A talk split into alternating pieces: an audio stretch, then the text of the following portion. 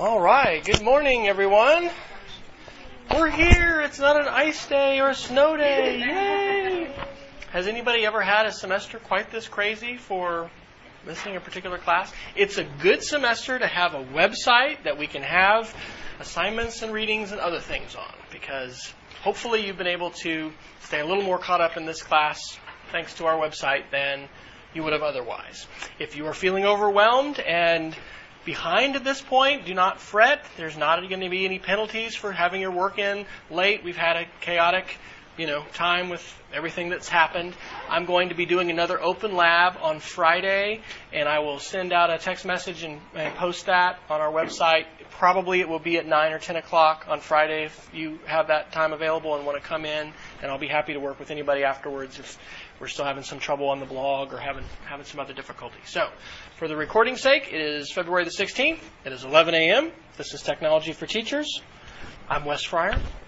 Um, and we are today going to have several folks, I think, share their PechaKucha presentations. And my computer has gone to sleep. We are also going to, as we are in every class, start with a video, and we're going to start with a what I call an app share, which is just a quick application that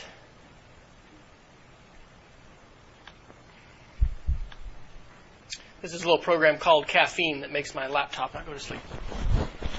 Um, little application on the iPad. Uh, in this case, it's going to be an audio recording app because I'm going to kind of just share share those every every time we meet.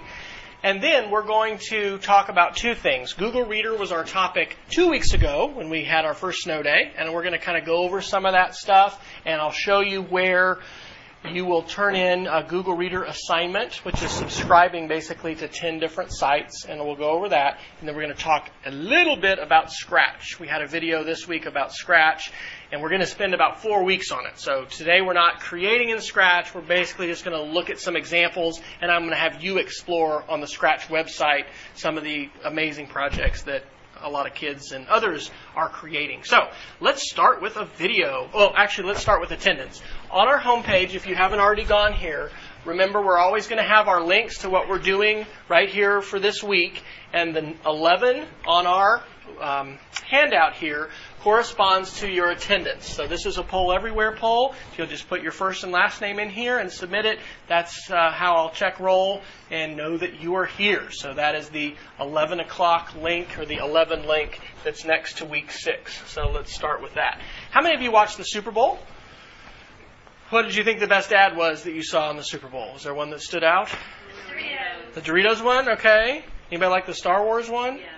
I haven't seen either of those. I actually didn't watch the Super Bowl. Um, I'm a football fan, but more of a college fan. However, I've checked out some of the ads. Did you watch the Reply All ad? Does that one ring a bell? There was a Bridgestone ad. Well, does anybody know how much it costs to advertise at the Super Bowl this year? It depends on which quarter you want your commercial. Oh, it did. I had heard three million. I, I read that by September they'd sold like 90% and they were three million. But you're probably right, yeah, because at the end, the fourth quarter, when the action's on, that's yeah. There was an ad for um, I think Chrysler. It was really a Pride in Detroit ad. That was two minutes long, and I mean, man, think how much that was to do full two minutes of advertising.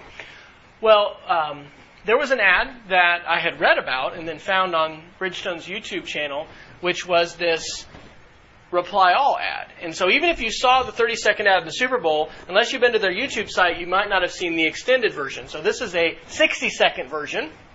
And what I want you to do is you watch this, and then I'll show you the 90 second behind the scenes.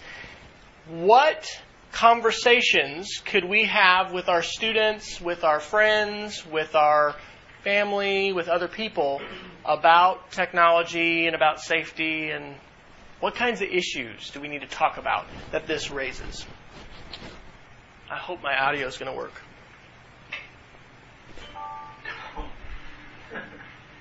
Oh no. Rod, you sent this email, reply all. You hit reply all.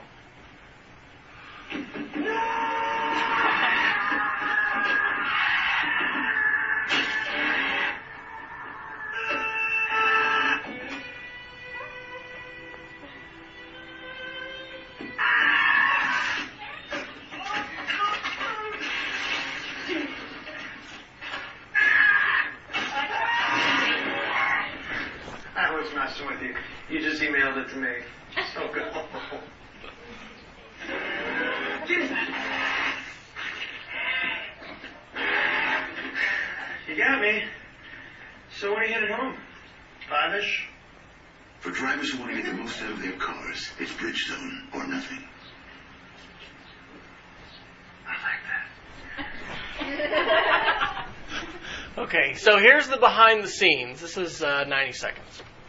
Oh no. Rod, you sent this email reply all. You hit reply all.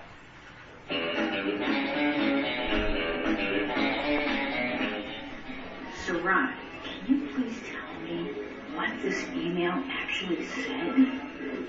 Hey Rod, you know what it said. profanity laced dirty joke. He's a big. It would make Brett flush. Tell me what was in that email. Okay, so, Do you remember when we were at that, um, Hey, Rod, they need to on site right now. I think there were pictures. Photographs. Dirty pictures of him in his bath. His bathtub, little rubber duckings around. He's got three marshmallows in one hand, two marshmallows in the other. You were gonna tell me what the um, email said? yeah. Okay, well basically I wrote it to Tom, right? Essentially what it was, is that I, I'll read it. Maybe there are no clues. Maybe even worse, there are clues. Dressing as an empanada. Dressed up like a Mesopotamian pharaoh, with a crown and everything. Nice blood we A mole right above his tongue depressor and a bullfighter cape. But then it gets weird.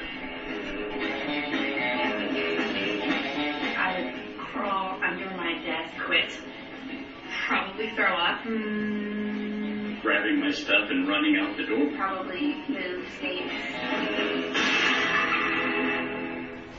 Okay, so turn to your neighbor. Take 60 seconds. Talk about what issues those videos raise that might be good conversations to have. Go.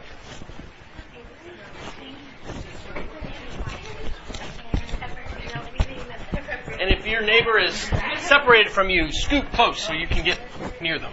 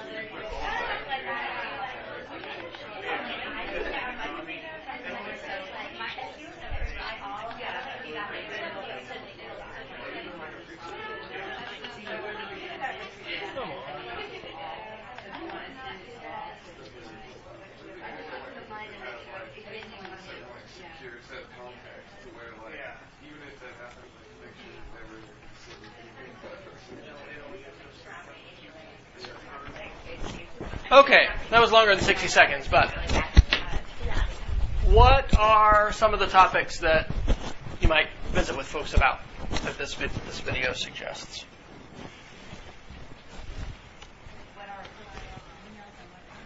Okay, what's an appropriate email and what's not? Talking about, you know, specifically email. Any guidance you'd offer on that? Well, I wouldn't write an email that would hurt anyone's feeling. Like I said, don't use it. I mean, don't gossip. It's kind of Gossip is probably not a good thing to put in email, right? And the audience is not predictable. You think you're specifying the audience, but nothing stops someone from clicking forward, even those messages that say, this is a confidential message designed only for the recipient, you know? And you can accidentally reply all. That can happen. Has anybody had that happen to them, by the way? I have, but it wasn't. It wasn't a bad situation. I've heard stories of in school um, teachers like when there's a lawsuit going on, a student who's in special education and just real sensitive stuff, just accidentally, you know, click and reply all, and oh, guess what? You know, the lawyer just received that, the parent just received that. What what else would you say are good questions to talk about with this movie? Um, you talked about how once you send something out, you can't retrieve it. There's no Yes, you can't retrieve it. Have you ever tried to do that on an email before where some systems will say bring it back, retrieve? Has anybody tried to do that before? I've tried, it didn't work. Because it, sometimes it's just if you're on the same system, like Outlook would, would do that sometimes. So even though you may want to take it back, there's no way you can really do that. Um, and also thinking about sexting. What, is, what do I mean when I say sexting in the context of cell phones and text messaging? What's that? Sending inappropriate photos. So, not only does this cover email, but it also, you know, steps into the idea of pictures. We, uh, I think maybe our second week, took a look at that dolphins, uh, cry of the dolphins uh, video, and thinking a little bit about bullying. We had a lot of posts that you all wrote about safety and talking about predator dangers and things. What do you think is the most dangerous thing to talk about for a young person online? What's the topic that's the most dangerous? You said it. Three letter word that starts with S. Sex, right? It is not safe to talk with strangers about sex. Predators do not hide their um, their desires. Studies show they will talk about that, and the danger is kids talking about sex with strangers, and then of course agreeing to meet somebody. Most of the time, when you have some situation where a person is meeting someone and it leads to a, a bad confrontation or some bad situation, the person knows that they've talked about sex before the meeting, and they know that going to meet this person is not a good idea, probably, but they do it anyway. The students who are at risk face to face are at risk most online. That's what research studies show. And, you know, what are those risk factors? You know, not having connections to significant adults, being isolated, um, maybe being depressed, uh, maybe not being involved in any kind of clubs or sports or things like that, um, traumatic things happening in your family. There's a whole lot of reasons why. Okay? Internet safety is important, but we also need to recognize where the real danger factor is. And, you know, every student needs to know it's not a good idea to go to people online and talk about sex. Everyone ought to be told explicitly never let someone take a picture of you naked.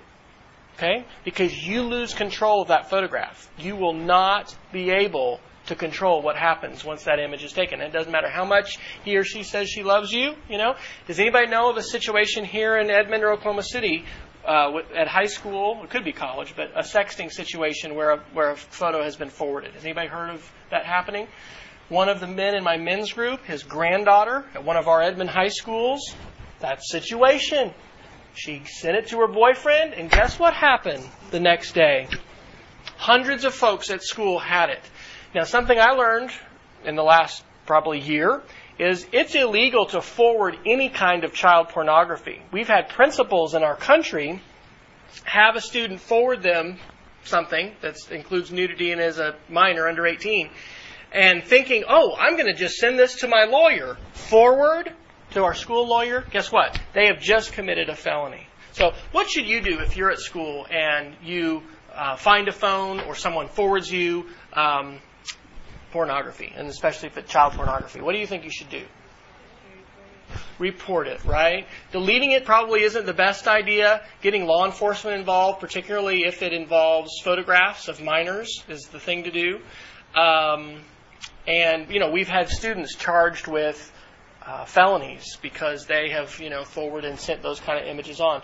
Is this something we only need to talk about with, you know, a few kids in our class? Just, you know, maybe the wealthiest kids or just the poorest kids or everyone, right? The power that the phone has. How many of you got your cell phone with you today? The power that that phone has is really unbelievable because it not only lets us connect to individuals, it lets us publish for this big audience.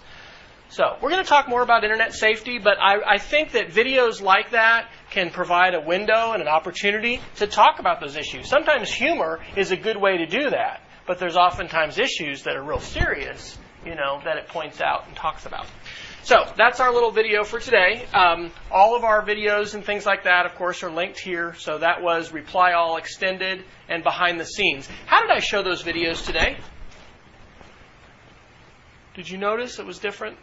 It's been a long time since week two, I know, but what what did I do? We used remember the site I used um, to kind of take the comments out before. QuietTube, right? It took the comments and just had the video, but I didn't do QuietTube. What did I do this time? QuickTime, yeah, I have a downloaded copy of, of both of these videos on my computer. So you can't always do that, but benefit of this, I didn't wait for the internet. I didn't worry about what comments were going to come up. These videos are on my computer, and so I am pretty confident that I'm going to be able to, you know, play them and I can readily go back to whatever part of it that I want to. And we'll be talking this semester about some different ways that you can do that. You can save those videos. So, the next thing that I'd like to talk real quick about before we do uh, is a little app that's called Cinch. I believe that audio recording apps are super powerful and can be can be wonderful to use in the classroom. And Cinch is a free website and application. It works on an iOS device, which means an iPad, an iPhone, an iPod Touch. It also works on an Android. And it just lets you readily record your voice and then share it immediately on the internet. So, on our website here, one of the things you, have two buttons up here on the whiteboard. One lets you right click, and then the other one gives you a keyboard. So I'm going to click here beside cinch where it says example. I don't think it recorded my right click. And we'll see if it's going to bring up my page. This is um, an example of a audio recording that my girls did with me this uh, Christmas. This was, um, I think, right before Christmas and we were going to learn about how the program Scratch, which, what, which is what we're talking about today in our video, how that program worked. I am having some internet connection difficulty, so I'm going to plug that in and I'll show you how the program works and then we'll try to take a look at the example. So, this is my iPad, and I put applications for audio recording and videos and, and, those kind of things in a category I call story chasing. And this is the program called Cinch. You can go to Cinch on their website and you can record these things, but it is really wonderful, I think, to be able to have a device like this that can record because I don't have to be connected to the internet. I can record and it can share it later. Um, I, when I was in Montana a couple weeks ago, I met some folks who had been to CES, which is the Consumer Electronics Show in Las Vegas. It happened in January, I think. They said there were 80 different Android tablets that were there at CES that people were showing. So um, this particular tablet, this is the first generation iPad, is about to be eclipsed, we think, in March by the new version, okay, which is going to take pictures. I don't know for sure, but I really think that tablet technology is a game changer. It's less expensive than full blown laptops, and the ability to be able to navigate and touch and, and create and do things is really a, a big deal. So, uh, what do you think I'm going to click on to get started? The red record button. So, it's going to give me a countdown. There's a slight delay here, and I'll. Hey, this is Wes Fryer, and it is the 16th of February 2011, we're here demonstrating Cinch and how we can record with this application. So I hit pause. Now I'm not plugged into my external speakers, so you're not going to hear it on the speakers. But if I click play, hey, this is Wes Fryer, and it is the 16th of February. This, there's a slight delay in what shows up here and what's on the screen because this is going wireless through my phone to get to the screen. So It, it, it's, it would be a little more direct if I, if I was back there and plugged it in. But if I don't like that, I can click the delete button. If I do, I simply click next. Now it's going to prompt me to put in some information about this. So I'm just going to put in here 11 a.m. test. And I can click the camera icon that's there in the corner. Can I take a photo with this? No, there's no camera. Okay, I guess the next version is going to have it. So it says camera not available. So I will have to choose an existing photo. So this can be one that I've downloaded from the internet or um, I have previously synchronized to my device. And Cinch lets me have different channels. So I've got different channels. We put family stuff in here. I'm going to just choose the EdTech channel. What does this mean? Tag current location. It means you can show where you um, actually recorded it at or just extract it. Exactly. It is going to reveal to the world where I am. Now, what do you think about being at school? Think that's okay to tag my location? It's probably not a mystery if I'm going to post this on my class website and I'm going to share that. If you're at home doing that, a student is doing that, probably not. You don't have to have that, you know, tagged on. We're on a field trip. Maybe we're going to go out and remotely do this, and we're using our Android phones or our iPhones or whatever to do it. We could be at the zoo, right? By the elephant cage or whatever, the exhibit, you know, and it would tag it right there. We could later go to the map and it would show us where all those things are. But that's something to think about and a safety consideration to have. What do these posts to Facebook and Twitters mean? If I click post to Twitter, what's that going to do? If I have an account set up, like I could have a classroom Twitter account for parents to stay up to date with what we're doing, after this publishes, it is immediately going to have a link right there where a parent could click and hear it and listen to it. Okay? I'm not going to choose to cross post. I'm just now going to click the publish button. What this does is now post that, and if I click on my content at the bottom and click pending, it is now uploading these packets, and there were five pieces of that short little recording. It is uploading those to the internet, so they are going to immediately be available, or actually after just a few minutes, they're going to be available for us to take a look at on the website that Cinch creates for my account. So it's free to create this. Um, I think that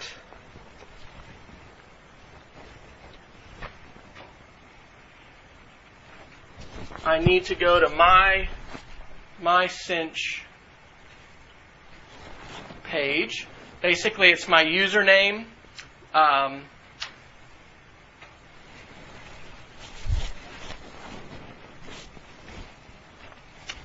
rather than go all the way back to the back of the room, if I want a keyboard when I'm on the smartboard, there's a button for that. I click the keyboard button, and I'm just going to backspace. Because what I want to do is go to my um, W. Fryer channel, and that should show me all the um, posts. Okay, and I chose EdTech, and I think the one that we probably did this morning is already here. Okay, oh, look at that! The 11 a.m. is there too. So if I click on this,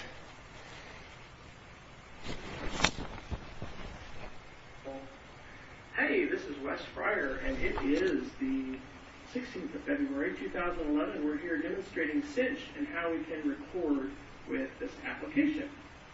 So I'm going to delete both of those. That's just a test. But the ease with which you can record, you can share, we wouldn't have to identify who the students were, what their names were.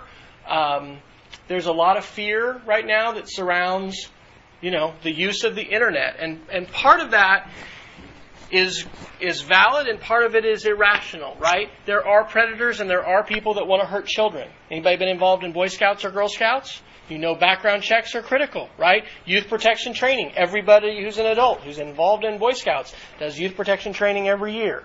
Okay? But it is not an accurate perception to think that just because I have recorded something on the web and I put my name on it, a predator comes to my house and kidnaps my children. Okay? Now, I don't want to be the poster child for that, but that, that's not how the world works at this point. The people who are involved in those kidnappings are typically known by the child, known by the family, um, and it is not something like, oh, you you know you posted a blog and suddenly you're you're kidnapped. This is an example of one that we created. So um, I'll try this again. I'm going to click my right mouse button, click example.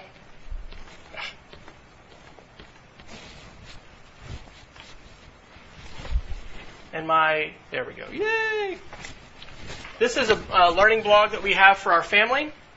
So my son, who's now in seventh grade, doesn't want to post here, you know, as much, but we'll share different things. My kids will, um, you know, create some art, or they'll write a story, or do something like that. So after we worked with Scratch uh, before Christmas, uh, I'll just play a, about a minute of this. this. This is a conversation I had with my girls. Hello, today is December the 23rd, and Sarah Rachel had their first experiences with Scratch. And just want to document a little bit about what we've learned because Scratch is a great environment, and I'm curious about the things that, just the whole process of how they're learning about this because Scratch is something we need to introduce to many different people. So, um, Sarah, why don't you start and tell us a little bit about what do you think Scratch is for people who don't know anything about it? How do you describe it? Um, I think Scratch is a program to like make a game or to like it's like kind of like moving like you have to give your little um, sprite or little object a script. And so when you press spacebar or another button it does what you say like you can put press the green flag and then say move 10 steps or if you do minus 10 that means it'll go backwards so Okay. I think it's like a program Environment. yeah Rachel, how do you describe Scratch based on what you've done with it today? How would you, how would you tell somebody what Scratch is? um, like a site where you can just explore and make your um write, do different things, and you can just explore it and see what it can do, and make it do different things and move, and it's just a fun thing that you can do and be creative. Okay, so that's All right, so I won't subject you to the rest of that. But think about the possibilities here. Uh, in fact, why don't you take 20, 30 seconds, turn to your neighbor, and what is something in your content area, okay, what you plan to teach, what's a, what's a use of an audio recording tool like this that you can think of that might tie into student learning, assessment, communication with parents? Okay, go. You have 30 seconds.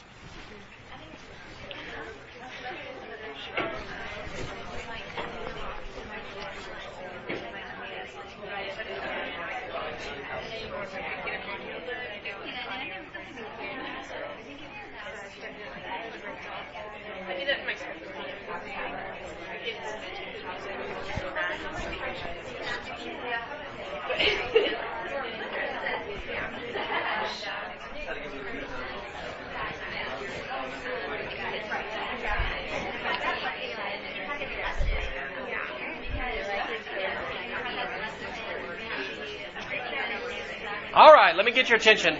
My stopwatch for some reason isn't working, so we don't have our little bell go off. But anyway, want to share a thought? What was an idea that you had or your neighbor had? Recording yourself reading, absolutely. Because we become much more self aware when we record ourselves. You mean I really sound like that? Oh, I say, uh, all the time? Or whatever. Okay, what else? How you can record yourself for like absent students or. Yeah, I mean that's kind of what I'm doing for this. I really don't expect very many people to listen to very many of these, but if you're absent and you miss class and you'd like to catch what we did, it's recorded. Now this is a different way of doing it, and it's probably more for short recordings. Having a battery operated recorder, if I'm going to do a whole long class, is probably better. But absolutely, being able to record some part of the learning and then make it available for other people to get it later. Several of you in your blog comments told me you had looked at that intersections video more than one time. I was like, yeah, that's awesome. That's actually transformative. Because if we only had it in class and you missed it, or you just, you know, I mean, our brains are doing lots of different things all the time. You know, being able to hear it a second time can be a real big deal. You pick up new things the next time. But something else you said is an idea for recording? Um, I know she said recording yourself, but I also thought of recording the students reading because if they actually hear themselves read, Mhm. it's different. It's kind of the same way for us. And then if parents, Martina said something about how parents don't actually listen to their children read because they're too busy. At a conference, the teacher could record it and then have the parents listen, and they'll realize how much they need. Absolutely. And this whole development of fluency is a really important thing. A portfolio. How do you document where you are with your learning? Where are you today with your reading fluency? Well, let's record and let's see. Somebody in the back had a, had, or go ahead. Um, you can record like group discussion and uh, like you want to ask some people your lesson plan that they came up during the group discussion. You can go back to that as a reference. The awesome thing about this is it's wide open, right? Because we're creating something. If you want to be creative, you've got to make something. You have to create something. I mean, students could even use this tool to create a show. You could plan a little show. We're going to do a three minute show. Okay? It's going to be about what we're learning this week. And I'm going to talk for 30 seconds, and then I'm going to pass the microphone off to Susie, and she's going to, you know, talk about whatever next. There's really a lot of possibilities. Being able to do this this easily is not something that's been around for very long.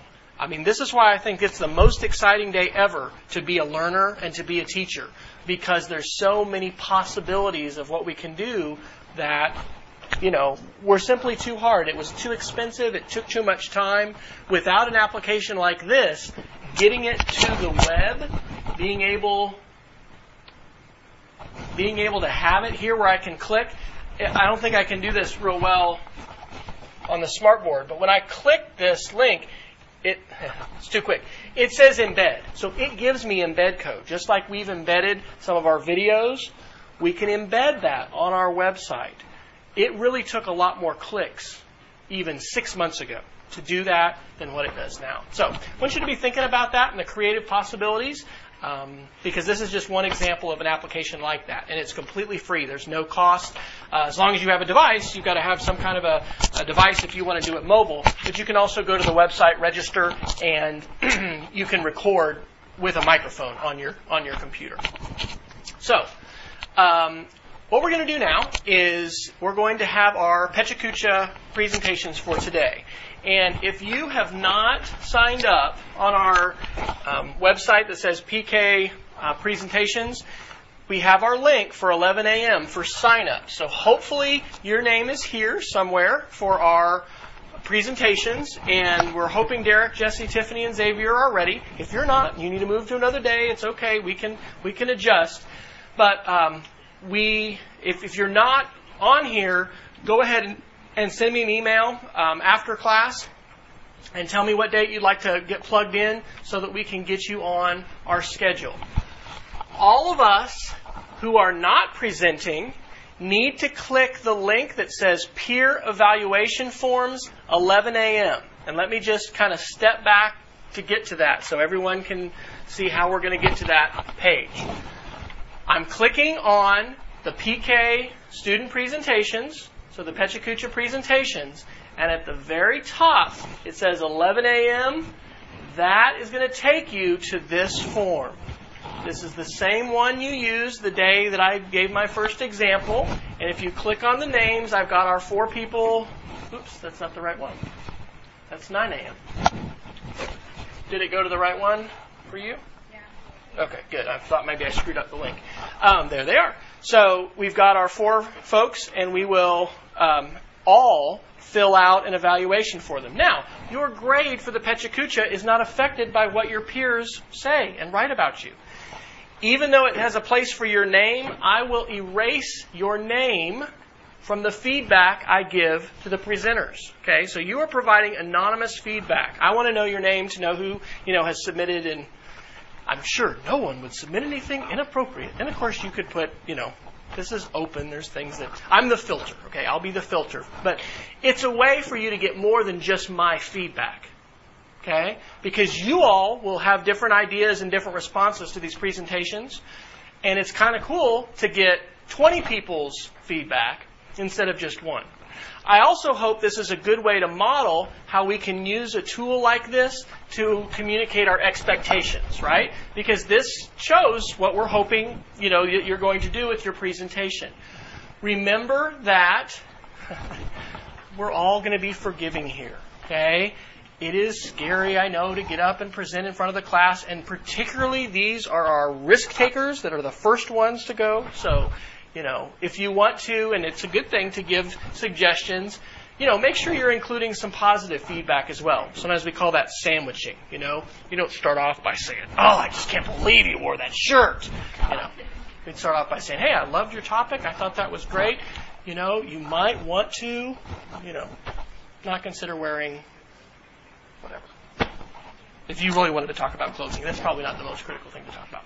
Does anybody have a question before we start? I'm basically going to ask for volunteers, so whoever is scheduled for today wants to go first, go bring your flash drive back, and I'm going to switch from my Mac to the um, Windows computer. And after today, when it's your turn, if, if, if, you want, you can come in a little early, 10 or 15 minutes early, and we'll go ahead and load these up because we'll copy them onto this computer, and you can hang on to your flash drive and Yes, and I'll help you, by the way. Don't feel like if you don't have your set up with the 20 seconds, we'll get that set up um, Can we do before we start. Nope, I want you to do a Pechakucha. No, I mean like a Pechakucha, but save it to it. Oh, right. I think you'd asked me that before, right? Yeah. If you want to, if you want to, somebody had. If you wanted to set 20 seconds and then have it play, yeah, sure. Somebody else had asked, can I do a movie inside it? And I really want you to to do this model just as an experience. Um, I think it's a good presentation model for different reasons, but um, yeah, I mean, if you want to, the thing that we'll check is we'll just make, need to make sure that the video is compatible. I'm sure it's fine. The worst case is we could plug it into the Mac and it'll probably play anything. Um, but the the Windows machine should handle QuickTime or Windows Movie Maker or whatever else you do. Any other questions before we get started? Uh huh. Yeah, if you need to move a date because we had adjusted with snow days or whatnot, just send me an email and let me know what your situation is and when you'd like to move, and we'll get you switched. If it was today, that's okay. We'll switch you to another day. Just let me know what you'd like to change to. So last class we had three. You know, we had one person um, that didn't go, three that did. Normally we're going to have about five, and we'll start them pretty quick because obviously it takes takes some time. But at least you know when you're done. You're going to be done in six minutes and twenty seconds. Yes. Okay. I have a problem with whenever I was practicing mine, like I would go on to the next slide and I'd still be con- explaining the first one. Is that gonna happen? It's okay. And also, you can put in a second slide. Like if you want to talk about something for a longer period of time, you can put in a second image for that topic. It's okay. Yeah, and it's fine. I mean, it, it's all part of the experience as far as the slideshow going and, and your pacing and things like that. So, okay. Uh, go ahead if you haven't already. Link to the page. Do we have a volunteer for somebody who's ready to go th- today that would like to go first? All right, brave volunteer. Let me go ahead and plug in if you want, and I'm going to swap this stuff around real quick. okay use like picture, right? Of course, absolutely.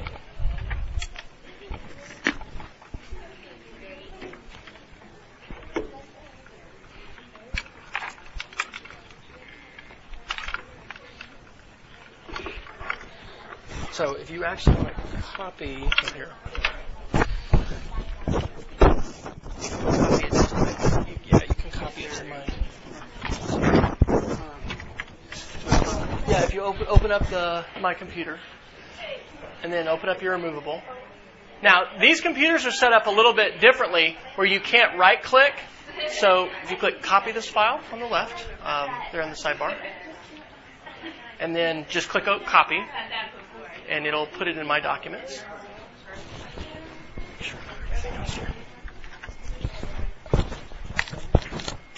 All right, and looks like you're all set. So if you just want to go up to the front, I will go ahead and start you off.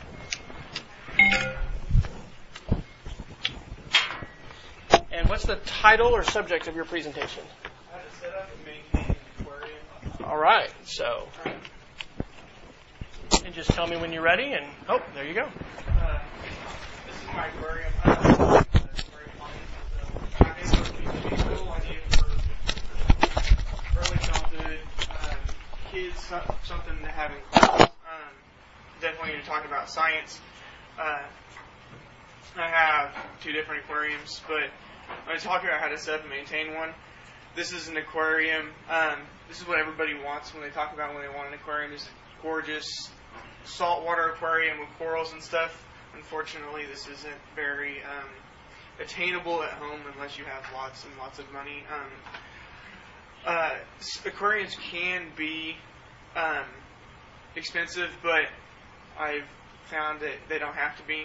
This is my prize fish. This is my Oscar. Um, he's going to be a big fish, but before you can set up an aquarium, you need to know what kind of fish you want, um, because different variants are. It's going to dictate how big of an aquarium you want, and that. Um, but when you're talking about size too, is you want to talk about their attitude and their presence in the aquarium. You don't want to put a little betta with an Oscar. The Oscar's going to end up eating them because Oscar ends up at a foot long versus an inch and a half. Um, and then you also want to talk about how, think about how big they grow. Um, this is my Jack Dempsey. He was an inch and a half on the left, and now he's six inches uh, six months later. So you don't want to put them in a small aquarium um, if they're going to be a big fish. So you want to make sure that they have plenty of room to grow, plenty of room, um, plenty of water. And the, if you're trying to keep multiple fish of the same kind, you want to make sure you know about their breeding habits. These are my convicts. Um, they are uh, very, they breed a lot, and they breed very quickly. Um, however, I have fish in there that'll take care of that. Um, but they are, um, this is my 55 gallon. Um, when you figure out what fish you want, you have to have a tank to set up. Um, this is my 55. I've set it up how I like. Um, but you, then you can, once you got your tank, you can start decorating it how you like. Um, mine, I like natural, but unfortunately, with the fish I have, you can't use. You have to use artificial plants. Um, but you also need your foods. Um, different fish need different types of foods. Um, uh, you've got shrimp pellets for people that like fish, catfish. Um, you've got my cichlid pellets, which are just smaller ones because I have African cichlids, which are smaller fish, um, and then the big ones. But you need a, a water siphon, um, depending on how big your aquarium is, to su- to clean out the gravel. You need a fish net, and then you need dechlorinator as your bare minimum, just so you're, you can dechlorinate. There's chlorine and hard metals in your water that you need to take out so your fish can be in the water, um, and then a, gal- a bucket. Once you have all that, you can set your aquarium up um, and decorate it how you like. There's not really any. Just make sure you're using aquarium safe decorations. Um, otherwise, you can set it up however you like. Um, like this one, he's got all kinds of different stuff. I'm more. I like mine natural looking. Um, once you set your aquarium up, you can add some fish. Um, you don't want to add a whole lot at first. You want to add just a couple um, because your tank is going to have to cycle, um, and it's it's a nitrogen cycle, which is um, the processing of ammonia, the, the waste of the fish, and so it's not toxic. Once that cycle's over, it takes a little bit. You can add more fish, um, but these are cardinal fish, um, great saltwater fish, um, but they you you want to add them a small amount of time. You don't want to add this many fish to an aquarium at a time unless you have an extremely large aquarium. But you don't want to add too many fish. Um, at the same time, you you want about an inch uh, inch of full-grown fish to a gallon a gallon of water in your aquarium. Um, except for goldfish and koi, you want about two inches for every gallon. Um, just because goldfish are dirty. Um, but once you get it up and running, you're gonna have to clean the glass. Algae is unfortunately a it's a good sign, but it, you know it's not always visually uh, pleasurable. Um, as you see, this guy he's cleaning a giant aquarium. Um, but you can have you can buy certain animals or certain fish to clean it. Um, and this guy, he's demonstrating vacuuming your gravel. Um, it's essential with any kind of aquarium setup, um, just because you want to get pull the debris out of the gravel so that you have clean water, um, and it's the water's not toxic for your fish. Um, but you have different types of setups. This would be a species only setup because you can't put anything in the aquarium with the piranha and or it's going to get eaten. Um, It's just the species only is you have one type of species uh, fish, and it is it. And um, just for the you know, there's not going to be a whole lot of fighting. But you can also have gorgeous planted aquariums. Um, these you can have them. Uh, plants aren't too expensive, and it's kind of a cool thing to show um, uh, kind of ecology and maybe an upper level uh, classroom. Uh, but they're very nice to look at.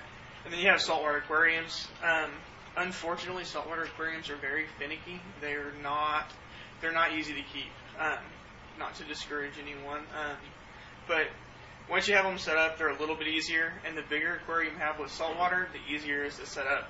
Um, but once you, and this is um, a research project of the University of Hawaii, and it's called aquaponics, and it's using the fish waste to grow plants. And I thought about using this as a community service type deal um, in a science class to grow excess vegetables, and whatever you grow with a, a group, you can donate uh, to local shelters and stuff.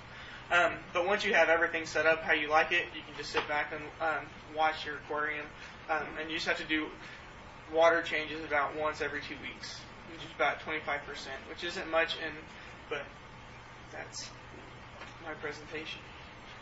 All right. Uh, let's do questions and feedback for Derek. I got one. How do you determine whether a object is aquarium friendly? Um, you have a lot of places will tell you, like, and if you buy all your stuff from like PetSmart or um, Petco uh, or local fish shops, they usually only carry aquarium safe. Um, I wouldn't put anything in there that's not marked as so. Um, but there's some like aquarium like uh, seashells probably aren't going to do much to your aquarium since they're already in the water in the wild. Um, they may discolor your water a little bit though. So um, that's the only thing is you don't want to you don't want to put metal is the big deal. Plastics and stuff usually aren't bad, but I just wouldn't personally put anything that's not marked as being aquarium safe. Other questions? or feedback? How long have you been interested in aquariums? I've been interested in fish in general since I was a kid. Um, I really got into aquariums about a year and a half ago. Um, and I have, like I said, I have two aquariums. Um, I, this is this is when my original aquarium, my 55, was African cichlids, which they're very aggressive, but they're really they're the closest thing you can get to very colorful fish without going to saltwater. But um, I wouldn't advise it for little kids, just because they. I'm having a problem with keeping some of them from beating other ones up. So, um, They're bullying. yeah, they're, and it's and it's all about the right numbers. And I mean, and the biggest thing, and with I meant to say, uh, I'm talking about the research is you got to know. Once you pick a fish, you got to know everything about as much as you can know about that fish and their behavior and stuff. Because some fish, like prawns, are only good for species only tanks, and others are good in community tanks.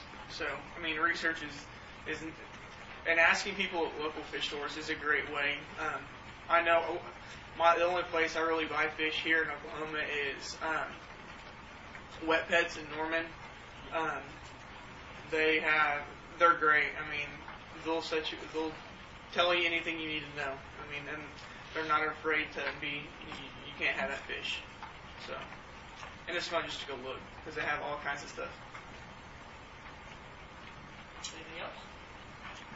Let's give Derek another hand. All right, please go ahead and submit your feedback form.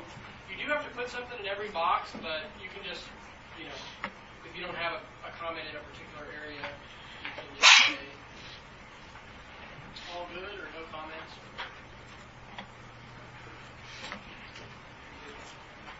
Do we have a volunteer to go next? All right. Do we go back to the form after we submit? Yes, you can click the form. Um, it'll should give you the link, and it'll give you a fresh version, and you can.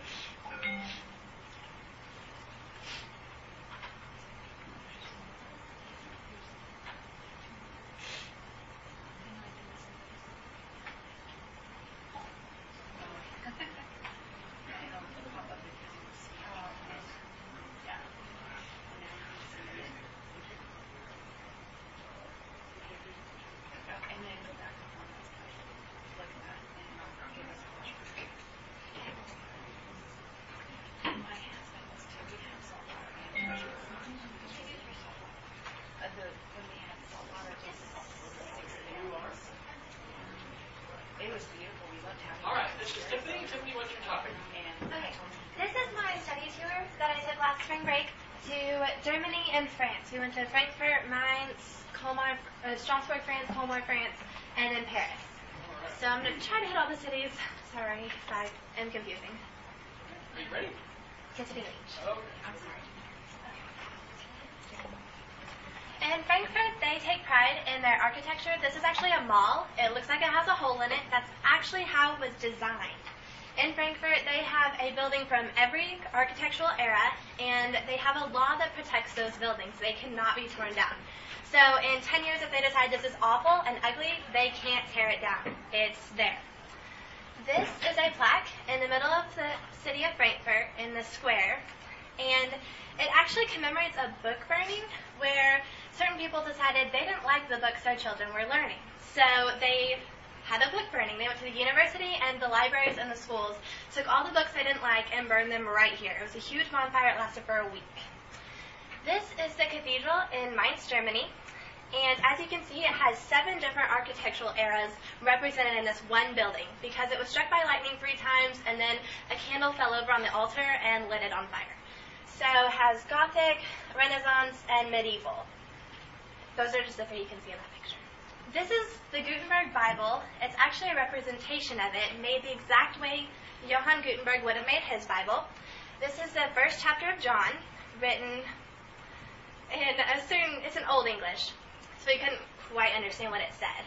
But it was made the exact way that Johann Gutenberg would have made his, with the exception that the decoration is different. No one can re- can replicate what Johann Gutenberg did, how he decorated his Bible. This is, it looks like a wine press, but it's actually the printing press. That's actually how he made his printing press was based off how a wine press works. It's really complicated and very heavy. We tried to like actually make one and we couldn't do it. We were too weak. Um, this is called Hote Koningsberg. It's the castle of the High King. It's built on top of a mountain. You can still see the mountain in this picture right here. Um, it's built into the mountain. It's a medieval castle. You can see the tiny little windows. Those are archer windows. And it was freezing. They had one huge fireplace to heat the entire thing. It was so cool though. Um, this is the Statue of Liberty in Colmar, France. I thought it was really random because it's like a tiny little replica of what our Statue of Liberty looks like. And since France gave us the Statue of Liberty, but it wasn't from Colmar that they gave it to us. So I just thought it was really random. It's in the middle of the town square of Colmar, France. And then this is the Cathedral of Notre Dame in Strasbourg, France, not in Paris. This one's different because it took over 200 years to build and they designed it out of lace. They took the design that you sew lace and they put it into a building. So they made the building look like it's made of lace. It's really, really interesting. The intricate designs took over 200 years. This is the astronomical clock inside the Cathedral of Notre Dame in Strasbourg. Um, basically, it has an astrolabe, a calendar, the clock at the bottom, and then at the top, there's a teenager, or a child, a teenager, a man, and then an old man. And as the old man rotates in front of death, death hits him on the head and he dies. And then it goes through the thing again. It was really cool. This is the Three Graces. It's in the Louvre Museum in Paris, France. This is my favorite statue of the entire Louvre, and I have no idea why. I just really liked it. It was really pretty. And these are the three muses of Roman uh, mythology. I thought they were really pretty. And then this is gelato. It's not just Italian, it's all over Europe. Um, this one is mango, raspberry, strawberry, pecan, rum, mocha chocolate, double chocolate. I don't know what this one was. I couldn't pronounce it or translate it, so I didn't know what it was. It looked like it has berries on top, but they were all good. I tried three of them. Um, this is Saint Chapelle in Paris. It's right down the street from Notre Dame. And there are 15 windows that look just like this. Each window represents a book of the Bible, and then each circular window inside represents a story from that book of the Bible. So it took forever for them to build it. All the stained glass is original. It survived all the world wars, and it is absolutely gorgeous. The entire thing is beautiful. This is what I call Paris in the morning. All of these are homemade, baked that morning. Um, same bakery, all of it. We just found it on the corner of a park in Paris. I had to buy three because they just all looked really, really good. And they look like desserts, but they're breakfast. Just loved it. And this is the Hall of Mirrors at the Palace of Versailles. It's 45 minutes outside of Paris. Um, everything you see that's gold is made of real gold. The chandeliers, there's only, I think there's 10 of them in the entire hall. This is not even the full hall. It goes behind me too. Um, these are the windows, these are the mirrors. Whenever the sun rises, it actually lights, up the whole thing and makes the entire thing look like it's made of gold. This is the Paris Opera House. It's designed after the Hall of Mirrors at Versailles, but all of this is fake gold, and they have to double the chandeliers because in Paris you don't get nearly as much sunlight as you do at Versailles. So it's all fake gold, but it's still really pretty, and it's tiny too. This is the Moulin Rouge. I'm obsessed with the movie, so I had to take a picture of the actual nightclub here in Paris. No, we could not go inside. We were on a school trip. Um, but it is the Moulin Rouge because it's a red windmill. And if you've seen the movie with Nicole Kidman and Ewan McGregor, you know what I'm talking about. It's wonderful. However, everything around it is triple X. We were not allowed to look at the windows. This is the La Tour Eiffel, the Eiffel Tower. It's a symbol of love to every country except for France. In France, they call it a hideous hunk of metal. Um, everyone was against it in Paris. They thought it was ugly and horrid, but now it's the symbol of love, which they do not understand. They don't like it. This is the Notre Dame, the most famous cathedral in all of France. Um, really, it wasn't that pretty. I mean, I mean it's cool, but it wasn't as cool as the one in Strasbourg. All of these around the doors, they were saints. And during the French Revolution, the people didn't know that they were saints, they thought they were kings. So they cut off all the heads of the statues. They were later found in a trunk in the crypt of the Notre Dame. And so this is Victor Hugo. He is carved onto a gargoyle because his book, The Hunchback of Notre Dame, made this cathedral famous. The Notre Dame was going to have to be torn down because they couldn't, they didn't have enough money to keep it open until his book came out and people thought it was famous. So they came to see it and they wanted to see the Hunchback. And so it made it famous, so they put him on a gargoyle. That's thanks for you. Um, this is the very center point of France. It's right outside the Notre Dame Cathedral. This legend is if you step on this star, then you have to come back to Paris. So of course we all had to step on it because we want to go back. Um, this is where we ended our trip, was actually on the spot, and then we had to go to the airport and leave. So I thought that was pretty neat.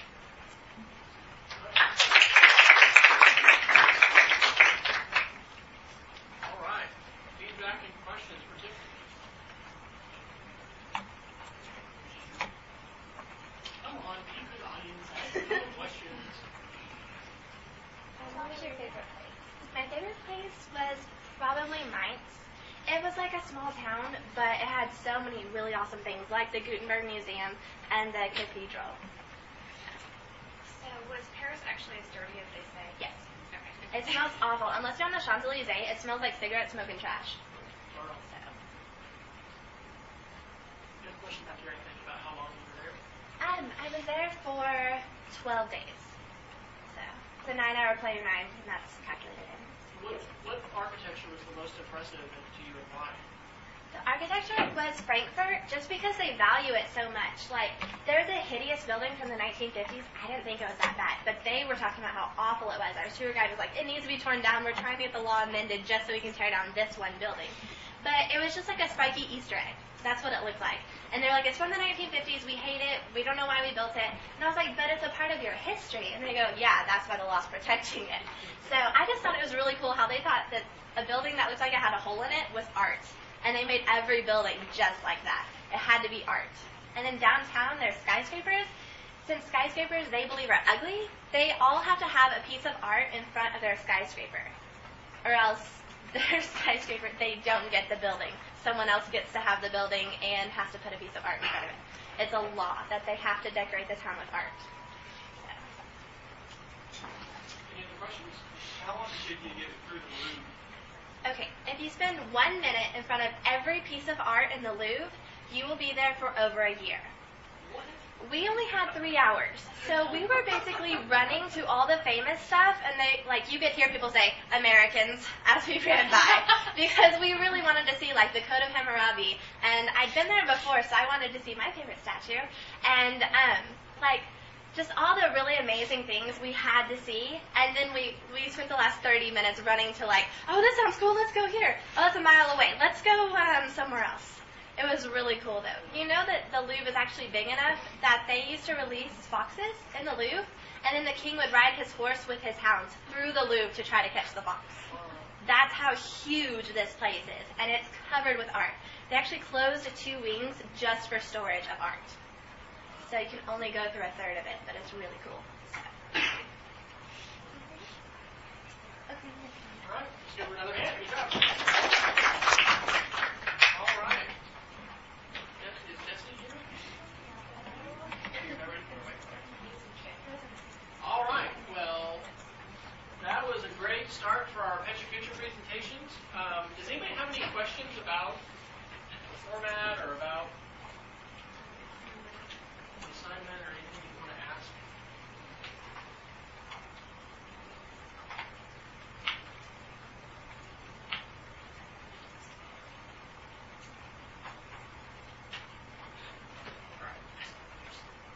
Okay, well, this is great. We've got 15 minutes. Um,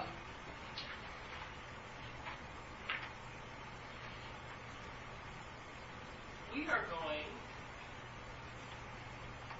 to um, talk a little about Google Reader and review a little bit of what hopefully you've started doing after, after your week four assignment. And then we're going to talk a little bit about Scratch and have a chance to just explore briefly um, some projects in Scratch and see how, how that works. So before I do that, though, I want to point out that um, our video, maybe what, on week three was Blogging Buddies, and we are going to do Blogging Buddies. If you look at the link on week six that say Blog Buddies, we're going to do Blog Buddies in several ways this semester. And the first way is just between sections. So I teach a, a 9 o'clock section that just met before you all came. And I have asked all of them to put in their name and then the address to their blog on our site. What I would like for you to do now is to put in your name and then the address to your blog. And you're going to put your name next to the person who's going to be your blog buddy. So you basically, you all get to decide. Diane doesn't, doesn't get to decide blog buddies. The way that you will do that is on our blog, and I'll click resources, and then click our kid blog link. On the side of our blog is our directory. And so when you click your name, that is the link that you're going to want to copy that goes directly to your blog. So the uh, idea here, we're not at this point recording, you know, here's the place where I left my comment, but I would like for you this week, for the post that you write, at, at, at least, I'd like you to leave a comment on your blog buddy and the 98 sections blog, and they should do the same thing for you. I hope that we will also do two other blog buddy activities this year. Um, in addition to doing this between classes, there's a friend of mine named. Um, Dean Mantz, who teaches the same technology for teachers class, but he's up in Sterling, Kansas. And if you were with us for the Illuminate session or listened to that, he actually came in briefly. I'm going. We're going to do a similar thing with him and his students. Um, and then the other thing that we're going to do, and you don't have to worry about going here or doing any of this yet, but there's a great project that's called Comments for Kids. And some classroom teachers um, created initially this wiki, and now they have a, a blog called Comments for Kids at Blogspot. And so they have actually listed their blogs so that people like us who are learning about blogs or just want to write comments for students can find these classes and then we can be a participant. And so we can add our name to the participant list and um, and we'll be able to uh, leave comments on, on their blog. So that's something we'll do later. You don't have to worry about that right now. But, but uh, hopefully you will be able to get your name in there and then put your kid blog address, and now you have a blog buddy who is in the other class. You're of course always welcome to leave comments on more than you know just whatever is required. Uh, lot, you know, several of you have done that. Um, one of the th- reasons why I want to do this is when you have a class blog, ideally everybody is going to have an audience, and you're not going to have anybody who you know never gets any comments on any of their posts or anything. So one way of doing that is is kind of by setting this up in this way. I would love to get a blog a blogging buddy project going in Oklahoma where we actually like they saw like you saw in that video, you know, partner with classes and um, you know, my kids have done some pen pal activities before, but um, there's a lot of value in not just having the virtual comments, but then being able to get together and meet your blog buddy and that kind of thing, like they did in that video.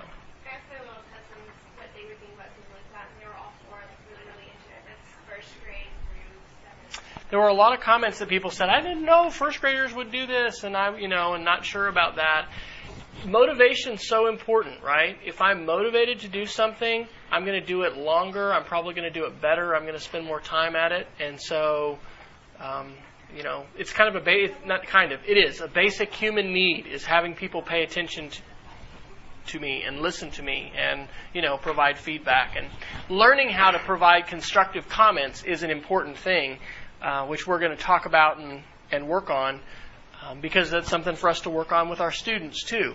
It doesn't take long on YouTube to see there's a lot of people who are not thinking about the power of their words and how, you know, words matter. I mean, and, and the things that you say um, can really have an impact on people. So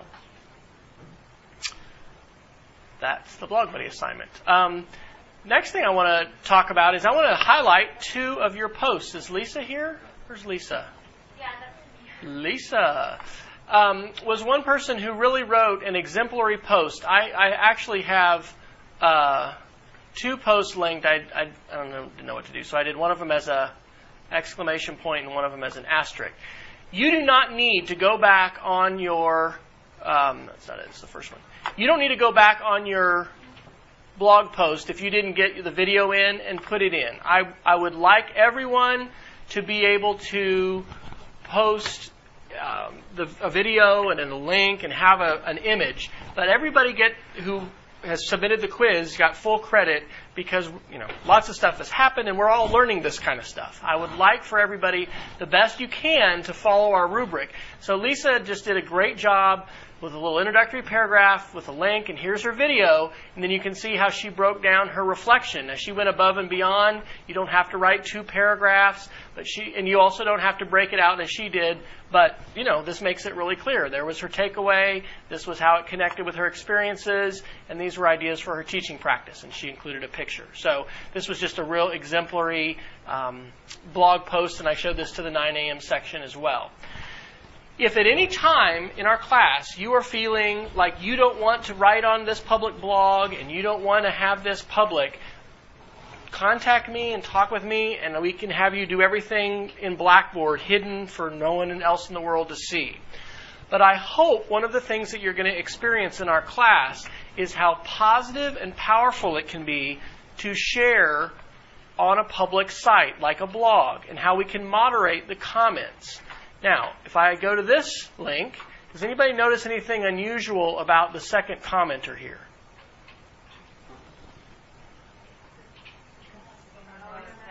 It's the author, right? That's Darren. Now, I am never going to do something uh, in terms of, of sharing something that you've written or you've posted that is going to, I'm going to intend to make you feel uncomfortable or feel, you know, like you're being um, in some kind of awkward situation. In this case, I actually forwarded Darren this link in uh, Twitter last night. You can actually see what time uh, our comments were. Um, and just, you know, wanted to say, hey, thanks so much for your presentation. I wanted you to know that, you know, my students are learning a lot from what you're writing. So, you know, he didn't have to do this, but he went ahead and wrote a comment on that particular post. This is the kind of thing that can happen today Um, the first time I ever taught an undergraduate graduate class at Wayland Baptist University in Lubbock, we actually used a book by David Warlick, and and this just happened spontaneously because he has had a Google alert for his name, and he one day we came into class and one of my students had a comment from him. Oh my gosh, you know, the author of our textbook just wrote a comment on my blog.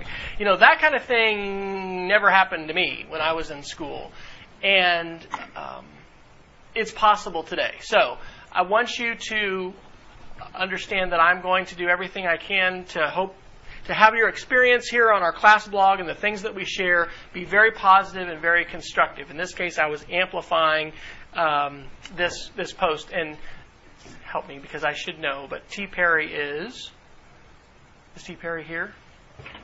You are. Tell me your first name. All right. So this is Tina.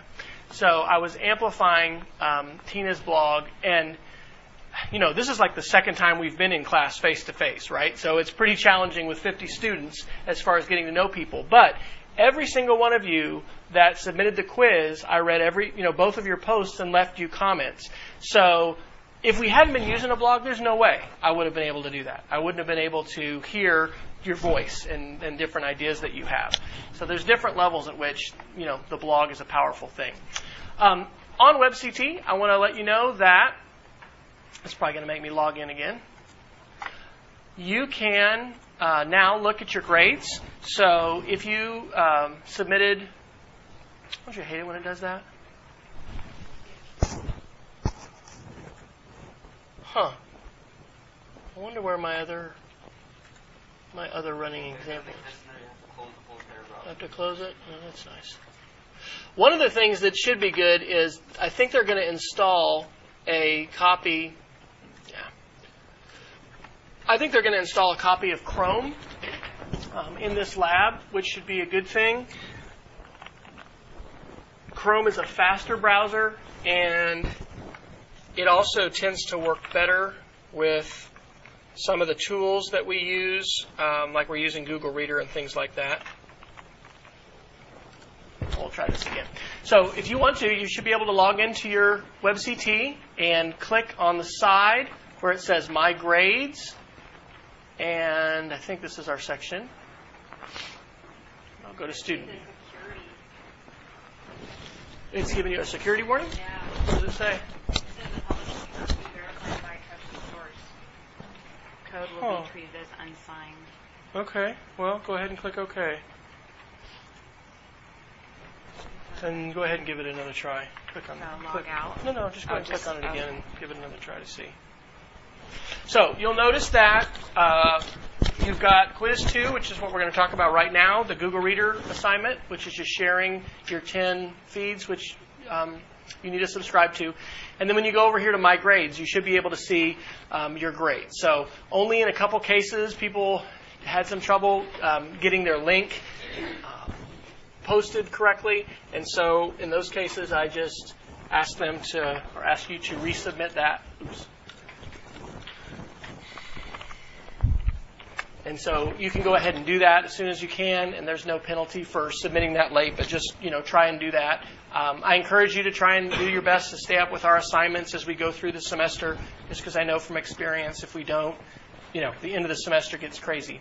And what I actually try to do is have the bulk of our stuff done before the end of the semester, because usually in your other classes you'll have, you know, major things going on, and we just are going to do our projects throughout so that hopefully we get to the end. Um, you know, we have a final, uh, a final, I think, but it's not going to be a big project at the very end.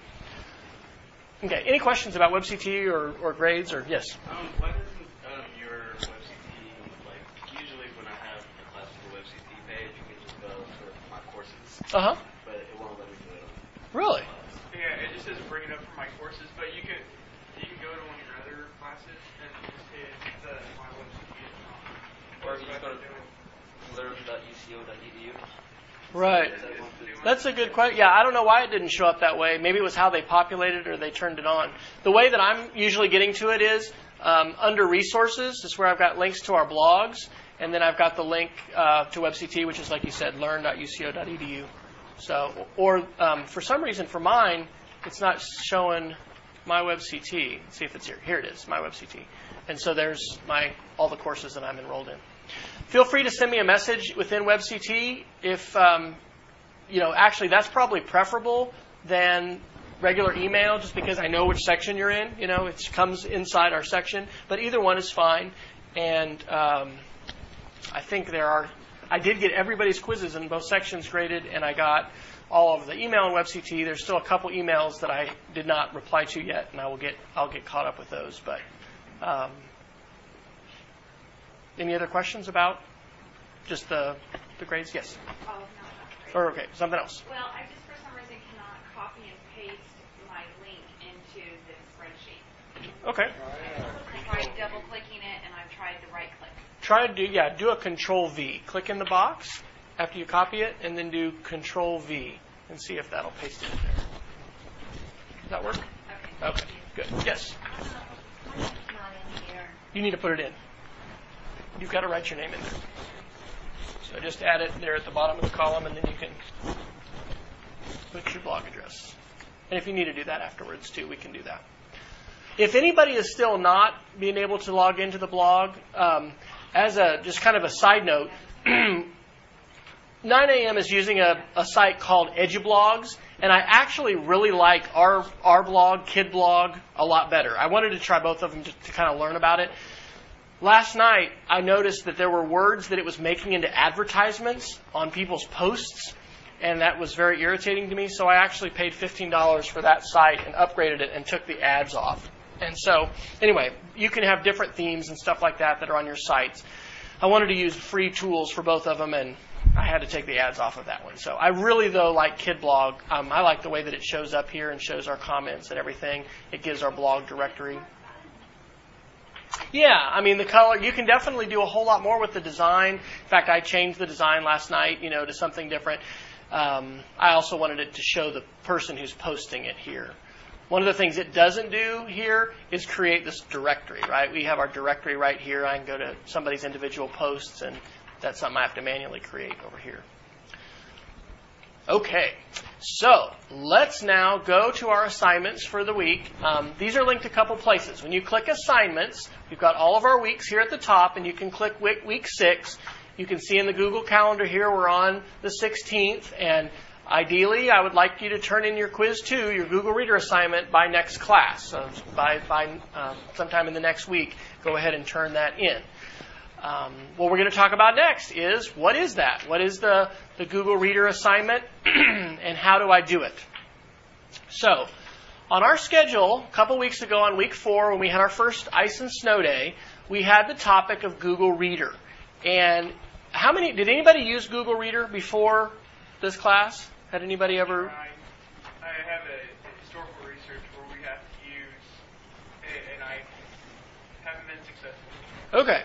It's not super common. I'm not going to hook my laptop up again, but the most, well, the sexiest app on the iPad, without a doubt, is this. It's called Flipboard, and I'll, I'll demo it next week. It is an app which takes the subscriptions you have, the channels that you subscribe to, and makes it into a really dynamic digital newspaper. So it's not just things like USA Today, Time, National Geographic when you subscribe to a blog, it will take that channel or your Facebook. It takes my Facebook newsfeed and it makes a newspaper out of the links that people share on Facebook or on Twitter and things like that.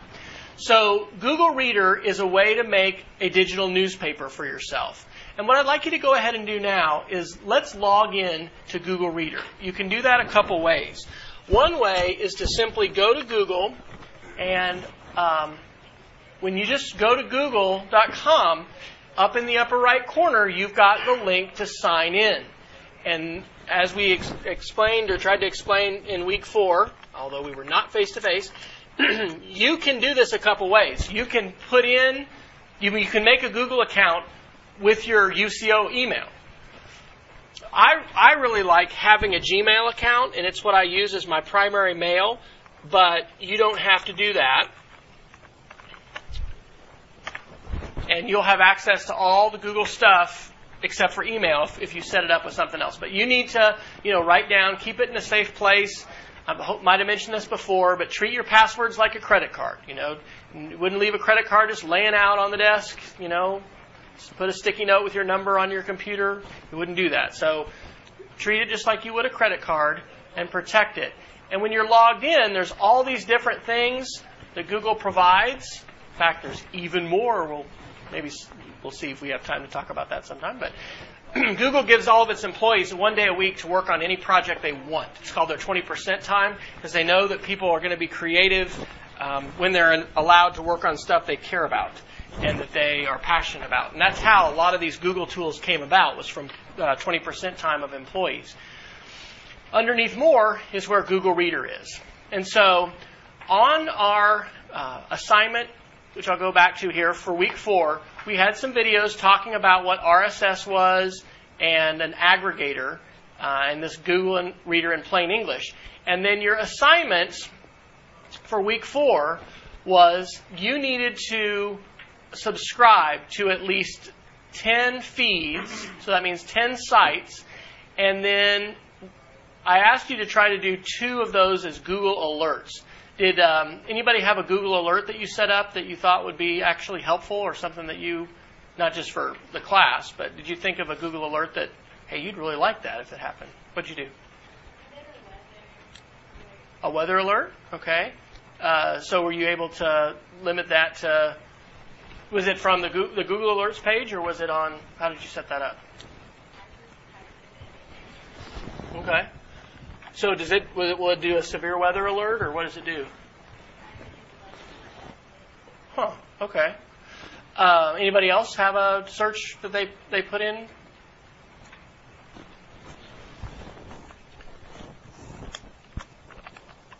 Some people will do their kids. Um, a friend of mine who works at K State in Manhattan learned about an accident actually that her college age son was in because she had a Google alert set up. And when she talked to him on the phone that evening, he said, What happened? How, what, how'd you know what happened? Well, I saw it on the web. What do you mean you saw it on the web? How'd you do that? Well, the newspaper had published his name as having in a car accident, and she immediately got an alert that said his name was in the news. So, in this case, we're not going to say email. Sometimes you might want that, but I get plenty of email. So, how can I make sure that this is not, well, this is just Alexander Fryer? That's my son's name. Quotation marks, right? Quotation marks means the exact phrase. I only want that exact phrase. Now, it's a good idea to preview results and see. You can see the difference it makes if you um, use quotes or don't use quotes. Okay, so there is an Alexander Fryer who's on Facebook, but that's not my son. He doesn't have a Facebook yet. He's 13.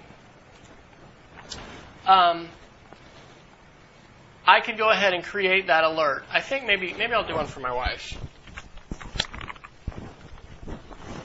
You can do one for your school. Um, you could do one for different things, but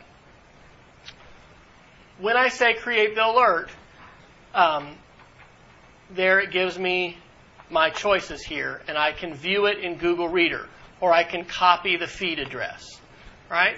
So what I'm going to show you now is the way that you can collect your feeds that you subscribe to. Isn't that a nice little error? This is one of the reasons I like Chrome and Google Reader will work in Internet Explorer, but it's not as fast and it doesn't work quite as well as it does in other browsers. How can I organize my feeds? So I have um, a lot of different subscriptions, things that I'm subscribed to, and I've put these into folders. Okay? And when I don't put something into a folder like this, the Google Alert for Shelly, it just shows up down here under my subscriptions. And so I'm going to show you how you can put those things into a folder and share them. Now, I'm going to show you this fast on the screen, but I have step by step instructions about how to do that on your assignment. Your assignment for this week has two parts there's the Google Reader part, and there's the Scratch part. One of our resources for this class is a blog that I call a frequently asked questions blog. And when you have a question or somebody else does, a lot of times I will take more time and answer it in detail with pictures so that I can get a really good explanation because then I get to share that link. This is an example. How do I organize my feeds in Google Reader?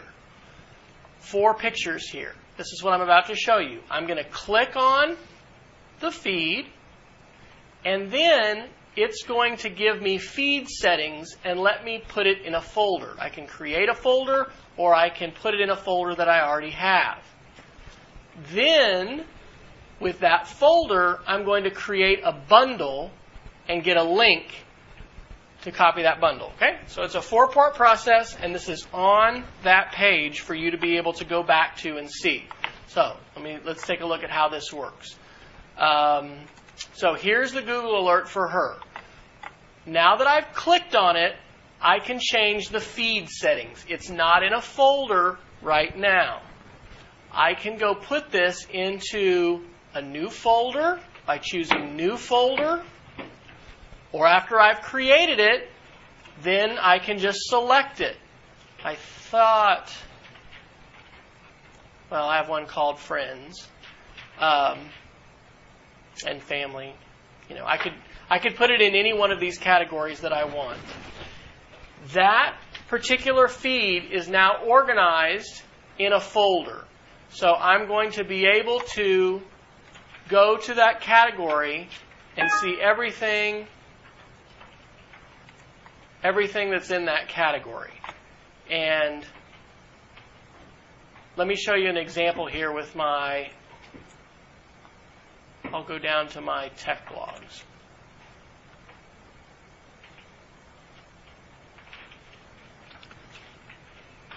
So here are all the different sites that I subscribe to that are different technology blogs. This is part of kind of how I stay up on things. All think about this as a river, right? All this content is coming into this one place. As you move your mouse over to, and this is hard to see on the screen because it's in the bottom left corner and you, it's probably blocked. When you click the little arrow beside there, it gives you a choice to create a bundle. Okay? This is taking all of the feeds, and so ideally you're going to have at least 10 feeds. They can be about anything, they don't have to be about a specific topic. But I want you to put them in a folder, and then you're going to create a bundle. This bundle is then going to, and this is an Internet Explorer error um, that it's showing it over the top there.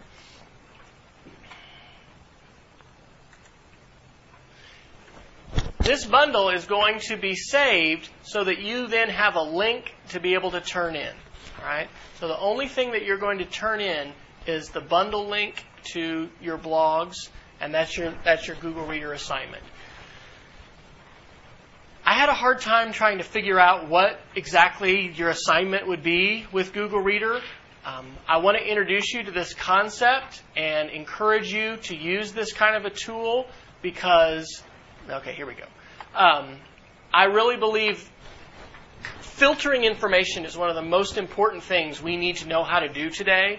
If you think there's a lot of information today, just wait five years. Okay, because the explosion, we're in this exponential change and we're in the elbow of the curve, and that means that stuff is going vertical. And if there were, you know, I don't know, half a million blogs last year, that you know, that's doubling, and, and doubling means uh, your mind gets blown when you see how much there is. So, being able to filter information and get the stuff that you want is an important skill, and Google Reader is an important tool that can do that.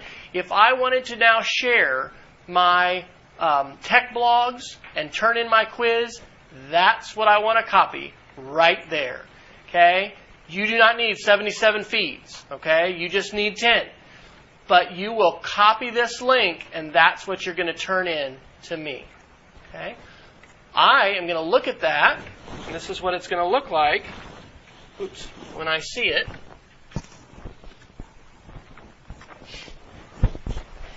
It's going to be a page that shows the bundle and it shows that you have your feeds. Okay? Whatever your feeds are that you've got in there. And if I wanted to, I could subscribe to them because you can share feeds this way.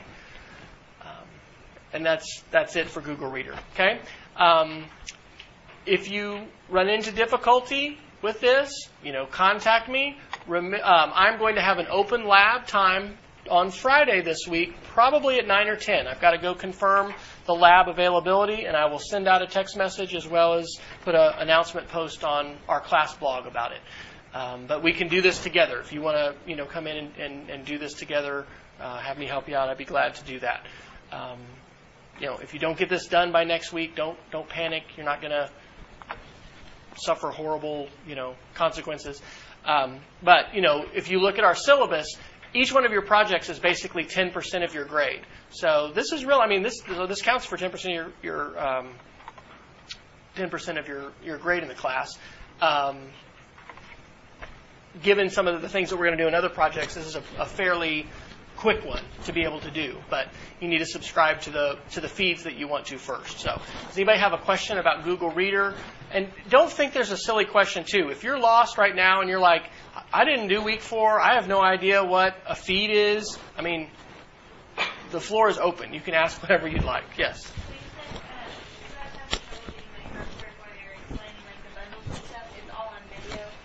I actually just put it, the link is on the assignment, and I did it as a screenshot. Um, sometimes I'll do this where I do screenshots and show, other times I'll do a screencast. I kind of like this better because you don't have to play it and sit there for two minutes. You know, you can scan it quicker. But this link about how to set up your bundle and share your bundle, um, it's linked right there on our assignment, and it's the FAQ link. Yes? So after you get the alert, anything that you add, and this this is the other way to add the subscription, right? I could go to a website and add a subscription to their page. Anytime you do that, it shows up really at the bottom of your subscriptions. So when I go all the way to the bottom, here's the Google alert I had for my dad, for Tom Fryer. It's here at the bottom. Um, that's where you're going to click on it at the bottom of your subscriptions, and then you can put it in the folder by clicking on feed settings and putting it in there. Okay? Pam, did you have a question? No, it's really silly. I I did the assignment, but now I can't remember what my username was. So how will I ever get back? Okay. So that's a great question. How do you recover your uh, your information if you forget it? So I'm going to go to Google and I'm going to um, say recover Google account. And so there's a help page. Here's a, a help page for um, for Google accounts. Did you set it up uh, with an email address, like with your UCO, or did you make up a new one? I think I made up a new one. Okay. Could you go into your Google Reader and search for Tina Perry's subscription? If I had subscribed, I mean, if she had turned something into me, I could. Oh, okay, but But since she hasn't turned it in yet, I don't think I could do that. Um, worst case is you'll you'll need to create a new account. But I would go here to the the options under under accounts for help articles and see did you do you know if you put another email address in when you did it? Did you put a because sometimes it says secondary email. Oh, use the email I already have. Uh huh. Right. Well, I wanted it to be on a different email. Right. So it may have been different. If you put in some kind of information, and Google will now ask you actually for a cell phone sometimes too, and some people are like, oh my gosh, I don't want to have my cell phone. But they can actually text you your password, you know, if you want to have that. They don't publish your cell phone. So if you didn't put any information in about an email address that you have, or a cell phone number, or some way for them to contact you, you, you may have to create your account again, or actually sleep on it and tell your brain in the night, I want you to think about my password, your, my username. Maybe you'll wake up in the morning and you'll know it. but basically, you're in a situation where you're going to need to guess and, and try try to remember what that is. I do recommend that you write down your um, account information. And like I said, just treat it like a credit card. Put it on this little slip of paper. Keep it in your wallet or your purse.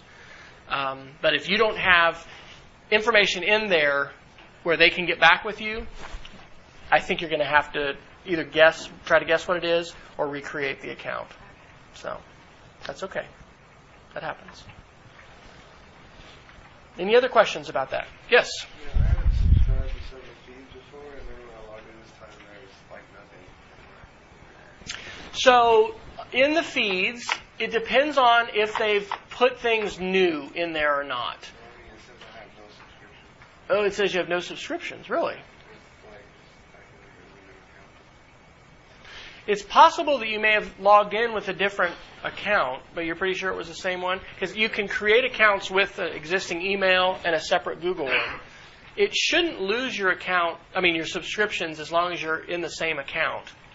So, but it can get confusing too, because sometimes people have a, an account like set up with their UCO email, but then they'll have a Gmail too. So make sure you're logged in with that same account. Um, remember that on our web page, on the Google Reader page, I give you a bunch of suggestions for what you, where you can go to subscribe. Um, real easy places here. I've got um, NPR feeds. NPR is one news agency. They do everything as a feed. Okay, so I mean, you could just do ten of those, and that's it. You don't even have to go to another site. Um, you know, that that's one thing. So you would simply copy if you wanted to do health and science. You simply copy the shortcut to that feed, and you go into your Google Reader and you add a subscription. Okay. Any other questions or things about Google Reader?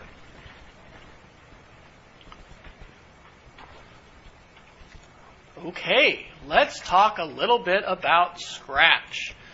On our page for today's class, our week six stuff,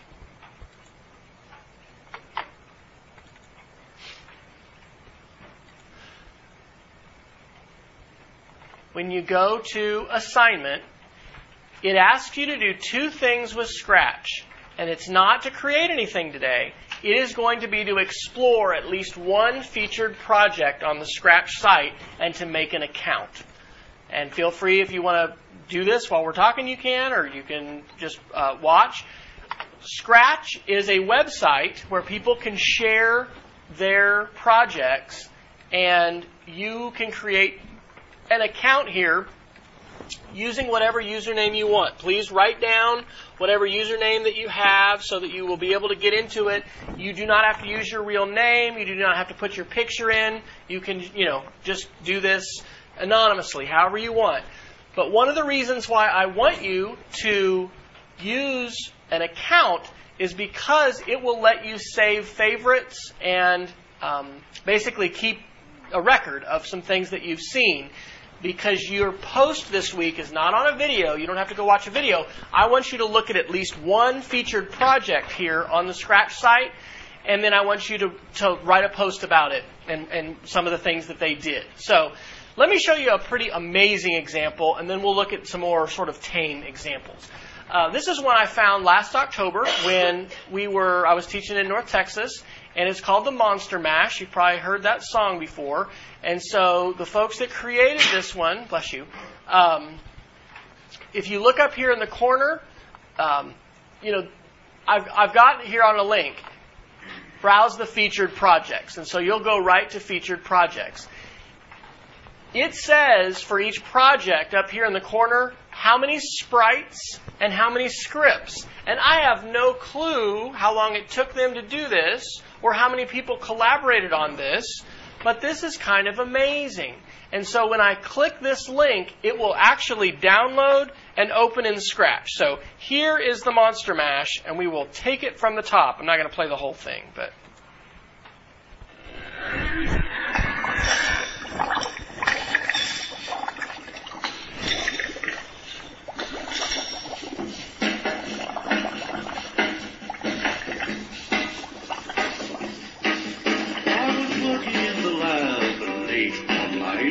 My eyes beheld an eerie sight. For my monster from his slab began to rise, and suddenly, to my surprise, he did the mash.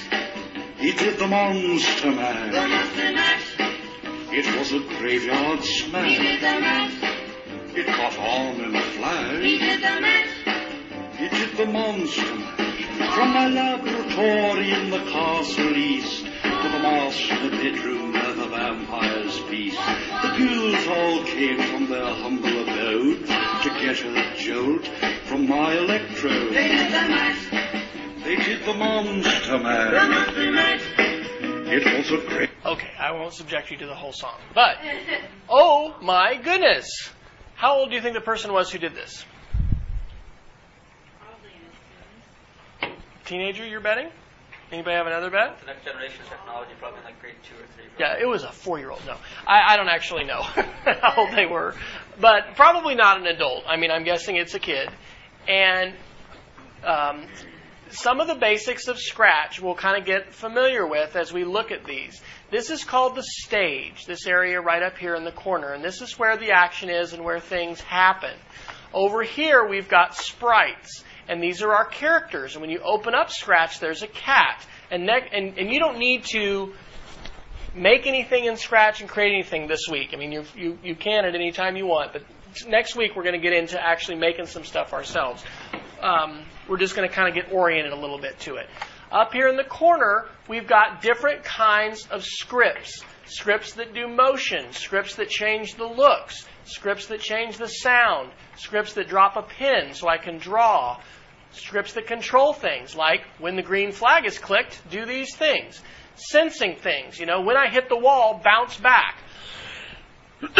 Operators are for more complex stuff. I haven't really done much with this. Um, and then variables. Things can get, you know, kind of uh, complicated.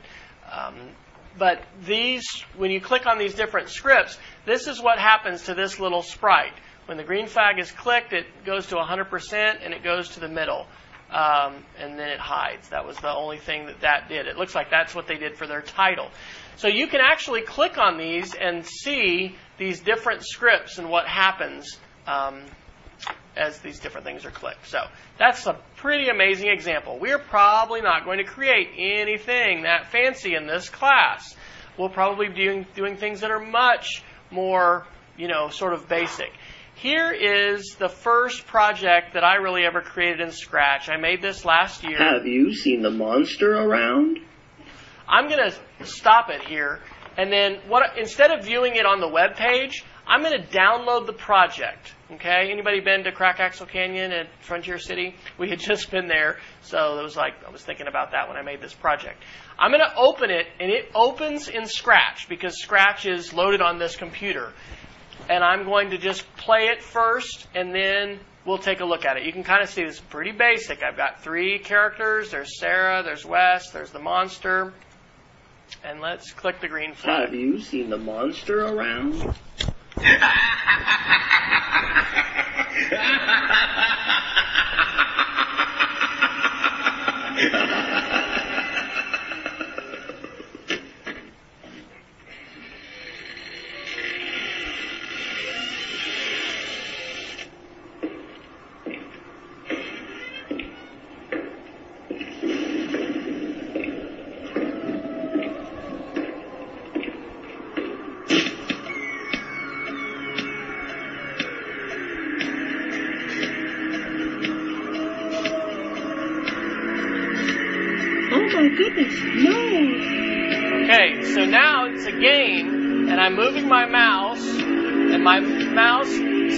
to follow my mouse, and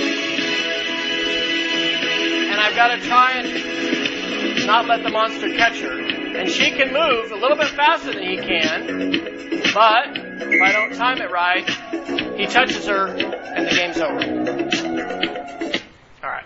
So, wow, that's a project. That is an example of um, making a game where you have some characters that are these sprites, and when you move things like the mouse or the arrows or things like that, stuff can happen. Question or comment? Thought? Yes, yes. You get to add down here on the sprites. You can paint a new sprite, so it gives you a canvas, and and you have a paintbrush, and you can um, pick a color, and you can come in here and draw your stick figure or whatever you know, whatever you want to do. You can draw a sprite. you also get to import sprites. And so it comes with lots of animals, fantasy things. Here's where I got my dragon, I think. Um, there's where that monster was. So there's a lot of things that it comes with it. And you can click on these to see a little bit about it. So here's the Wes sprite. What happens when the green flag is clicked? Bless you. It clears the effects, it shows Wes, it goes to the middle, okay, and then it sets the size to 100 and it plays a sound, okay? Because there are sounds that you associate with your Good evening. There's, Have you seen the monster around? So you can record these things if you have a microphone, and those things get associated with your with your sprites. All right. So don't be overwhelmed. There's there's a lot to this program. What I want you to do today or this week for your assignment is explore some of the possibilities and then write a post about them. So um, I'm going to click on the home button here, and I'm going to say see more features. So help me decide. We'll look at one more before we're done. Um, I did mix up what happened last class. So do you want to do Ghost Girl, One Minute Rush, Alexander the Great, List Music, Tank the Teenager, Virtual Guitar, Jigsaw? Anybody have a request? What's that? Virtual Guitar? Okay.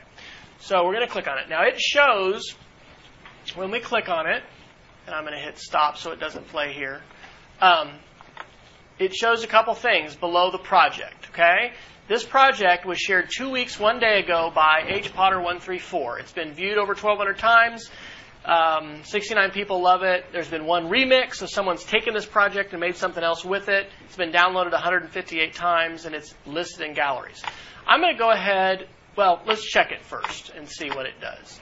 Um, so I'm, I could play it here, but I really like to uh, download it and open it in Scratch because that way I can I can see the scripts and other things. And if I want to do it full screen, it'll allow me to do that up here. So here it is. Let me just put it full screen, and I'll click the green flag, and that's usually how it starts.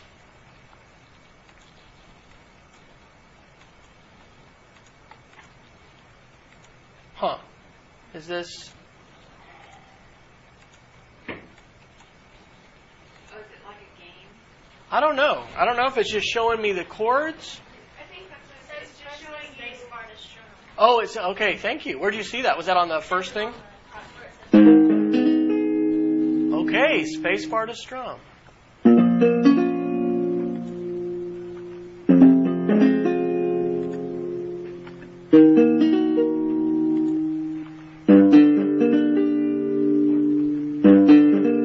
So if I do the same thing, yeah, okay.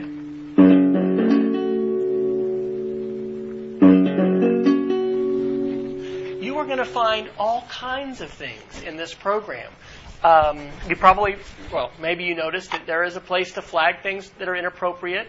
This is maintained by MIT and their lifelong kindergarten group.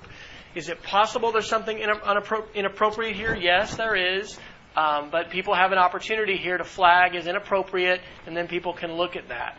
Um, I guess that's kind of cool. So I'm going to add this to my favorites. And when I do that, I click this. I can always go back to my account and I will see the projects that I have flagged as favorites. I see the Monster Mash and um, there's Virtual Guitar that I just put in. So I want you to explore um, on the Scratch site this week and write a post. Have a link that goes back to one of the projects, and basically just write some ref- some sentences reflecting upon either what they did or you know what it, what it is that you saw in that in that project. Um, you're going to see examples of you know music videos. You're going to see games.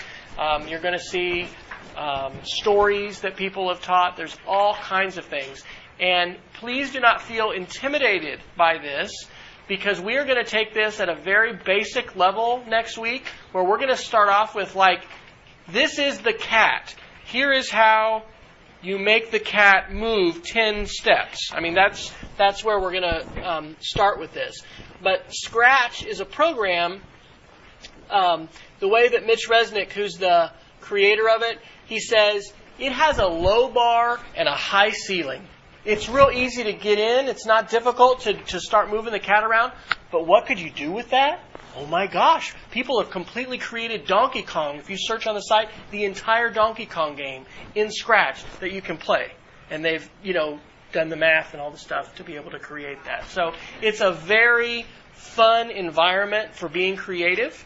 And um, if you got some questions, I'll hang around a little bit longer and I will let y'all know. Friday we'll be here probably at 9 or 10. If you want to come in for Open Lab, it'll just be optional. So have a great week and let me know if you run into some difficulties with our assignments.